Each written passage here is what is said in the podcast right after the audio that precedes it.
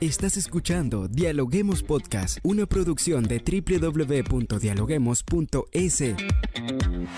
Cientos de académicos analizan, opinan y debaten. Son voces frescas que llegan a renovar la opinión pública desde una perspectiva diferente. Somos la puerta de entrada a la academia. Somos el nexo de la academia con la comunidad. Escucha nuestro podcast en Spotify o a través de la web www.dialoguemos.es. A continuación, Rangira Briseño debate junto a expertos, académicos y estudiantes los temas más curiosos del planeta.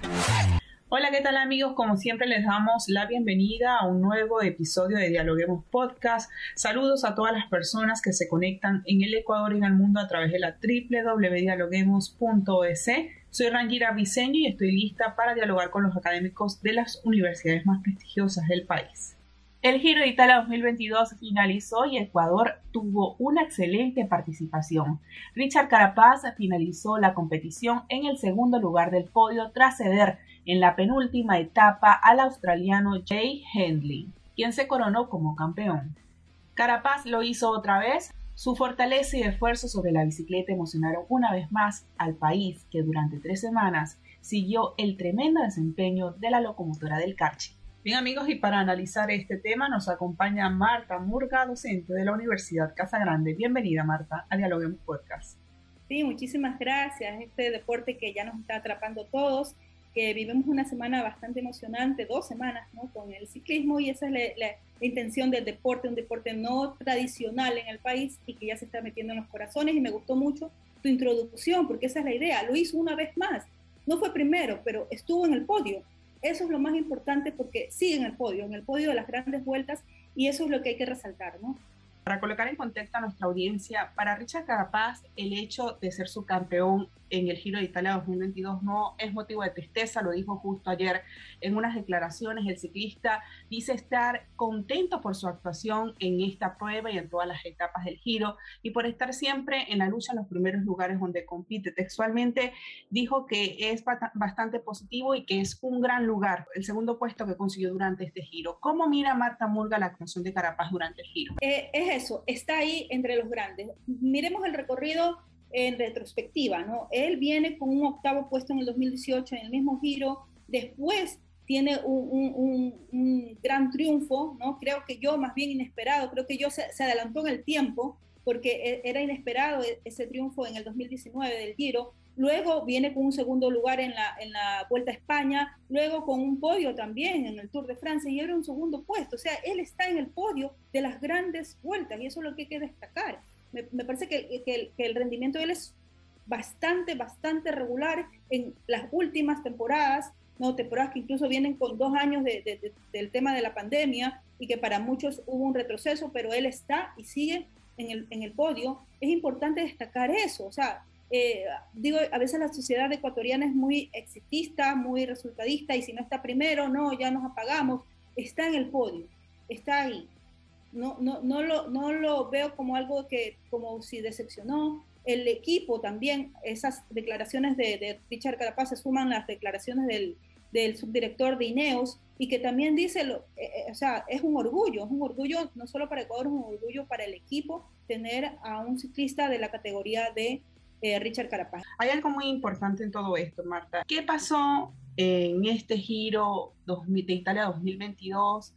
Carapaz tenía todo para ganar, pero ¿nos podrías mencionar cuáles fueron los errores de, Ineos en este caso o de Richard durante la trayectoria del giro? Porque si bien sabemos, estuvo en, en la tabla de la general durante varias etapas, excepto la etapa número 20. ¿Qué pasó? ¿Cuáles fueron los errores?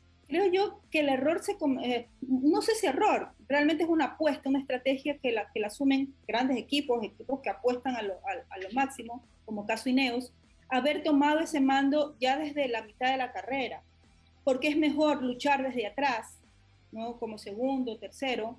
Eh, o sea, depende, es una estrategia. Realmente no sé si lo podría, lo podría eh, mencionar como error. Creo que la estrategia no le funcionó y que fue decisiva esa jornada del día sábado. Fue muy decisiva, o sea, pasó algo que no esperábamos, que, que, que, Richard Carapaz se quede, se ahogue en una etapa de montaña. Era algo que no está esperado porque él es especialista en altura. Entonces creo yo que, que o sea, ese, ese, ese, factor se sumó también el tema de que eh, Carapaz es un, un ciclista que, se, que es explosivo, es explosivo y toma decisiones, incluso recuerden que él gana el giro de, del 2019 en Movistar por, justamente por tomar decisiones como que un poco, eh, que se volvieron un poco polémicas porque iban a, eh, una, había asumido una decisión individual frente a la decisión o la planificación de equipo. Pero en este caso, y ya se están dando los, ¿no? los análisis dentro del equipo, él se apegó al plan del equipo. No sé hasta qué punto haberse apegado al plan del equipo, que obviamente tiene que hacerlo. Todo, todo deportista que pertenece a una, a una institución, obviamente tiene que apegarse a su plan, pero no explotó ese factor sorpresa y que él de pronto se confió y dijo, voy a, a, trabajar con mi equipo y se fue quedando con, con, el equipo, porque recuerden que él es el especialista de, de, de, de altura y quizás se quedó solo, se quedó solo en esa, esa etapa de, montaña y terminó lo que vimos, que fue una, una, una escena, una, una figura de él eh, abatida. O sea, verlo, es extraño verlo a, Richard Capaz en un ascenso ahogándose. O sea, lo vimos y rodeado incluso por el, equipo de Bora, estaba atrapado, estaba, estaba arrinconado prácticamente en ese ascenso. Entonces, ver eh, eh, esa situación creo que fue una cuestión, pasó por, por tema físico, obviamente ocasiona un agotamiento, sostener por varias etapas el liderato psicológico también, un agotamiento psicológico, ¿no? Y esos tres minutos, tres, perdón, tres segundos eh, no fueron nada. E, él sabía desde, creo yo que desde la etapa, desde el día jueves, ¿no? Eh, estas últimas etapas, él ya sabía que esos tres segundos, si no los podía, en vez de aumentarlos, se iban reduciendo. Él sabía que tenía, tenía casi perdida, o sea, no tenía asegurada realmente la etapa con sus tres segundos, primero cinco segundos y luego se convirtieron en cinco segundos y que finalmente se convirtieron en minuto y medio en la penúltima etapa. Eh, eso creo que eh, el equipo habla de que él se apegó, se quiso apegar al plan, no sé si eh, el, equipo trabajó para él. Hubo un, el viernes también hubo el retiro de, de, de, un compañero que le estaba siguiendo. creo que eso también son factores internos que quizás habría que analizarlos con más detalle hasta qué punto él, ese, ese compañero que, que, que, el australiano este, lo tenía de, de, su acompañante directo en este tema de los, de los ascensos, este, esa baja de una u otra manera quizás influyó, no sé, podría ser. Eh, pero también me, vi que Richard Carapaz, sí, yo podría decir que se apegó al plan y no sé hasta qué punto el plan eh, de Ineos, eh, o mejor dicho, obviamente que quiso ganar, pero fue muy cauteloso ¿no? Ineos, cauteloso, hasta el final, hasta el final. Y, justamente eso se, se, refleja en la etapa del día sábado. Parece que él ya está, se debe mucho a este equipo, obviamente hay mucho, es un equipo más organizado también, creo que lo ha respetado y creo que él se debía también a ese respeto que le, está teniendo Ineos, respeto y también eh, toda la, forma como lo ha acogido al, al ciclista creo yo que es una manera él de retribuir eso, de haberse apegado totalmente a, ese plan y que no fue buena la estrategia, no sé si fue errónea, pero quizás no, no funcionó, no funcionó en, en las tres últimas etapas, ni siquiera el día sábado, sino en las tres últimas etapas.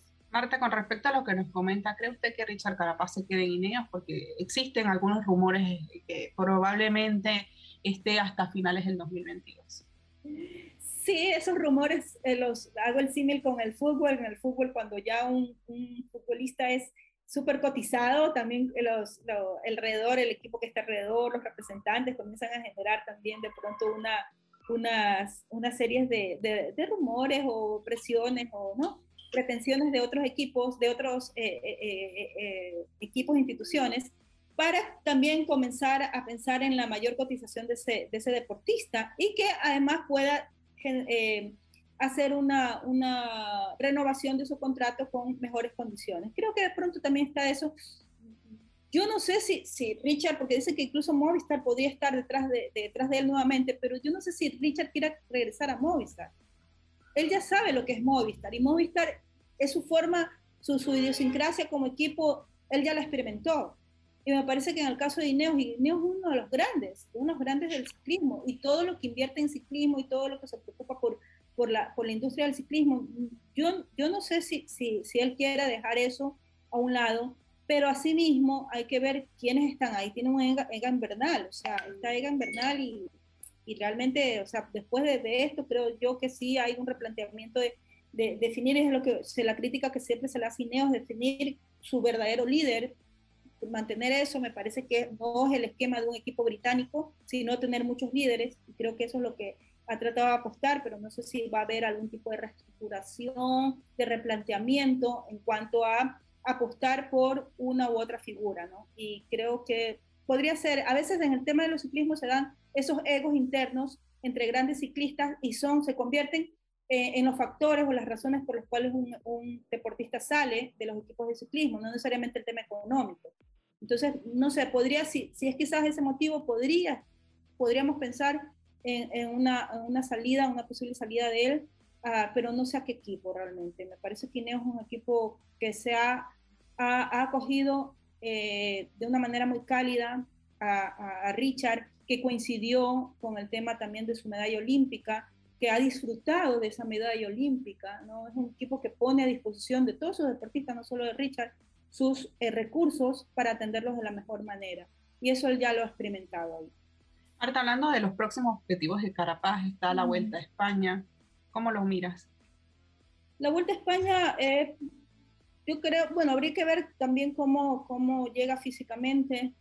Eh, Richard, generalmente en las, en las temporadas se da que apuestan a una, hay la apuesta de, de, ganar o estar en el podio de una grande eh, una vez por temporada y creo yo que, o sea, al menos que repita, estaremos hablando de un deportista excepcional en el caso de Richard si vuelve a repetir un podio, pero si no, me parece que, que, o sea, tampoco hay que, que, presionar mucho, es un ser humano, como siempre, siempre me gusta destacar este tema porque la industria del deporte explota mucho, quiere tener a esa máquina, ¿no? Al 100% o 200%, siempre en el podio, siempre arriba, y es un ser humano.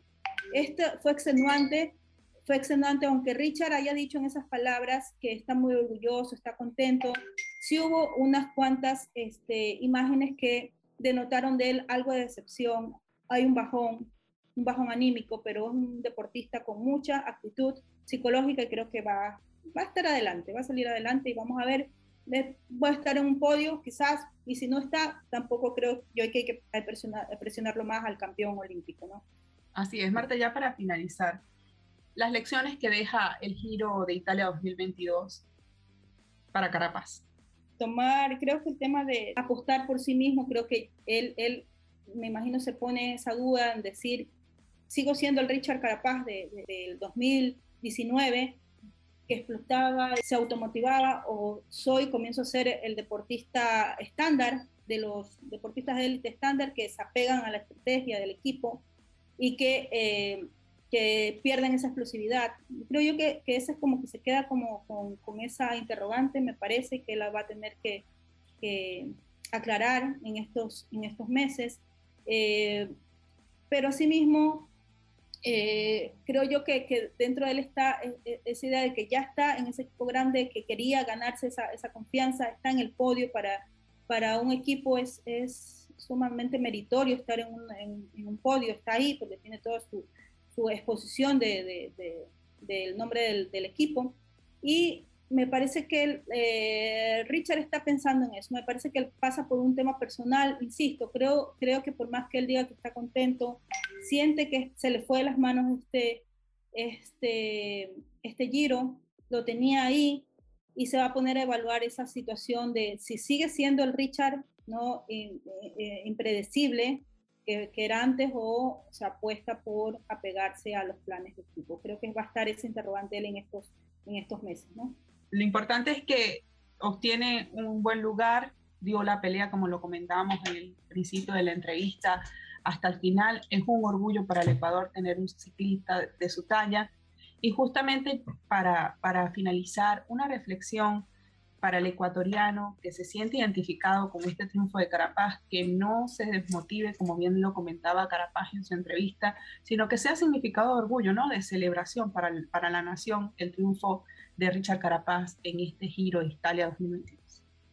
Sí, creo que esa es la gran lección que nos da eh, Richard eh, en este deporte y que nos enseña con este deporte de que no todo es el campeonato, no todo es el título, no todo es el trofeo, no todo es el primer lugar, porque a verlo luchar a él cada etapa etapa, sufriendo en esos ascensos, por mantener, mantenerse, él fue ganador durante varias etapas, ¿no? Si lo ponemos en, lo reflejamos en resultado, resultado numérico, él es el ganador del Giro, ¿no? Pero obviamente esto se define por segundos.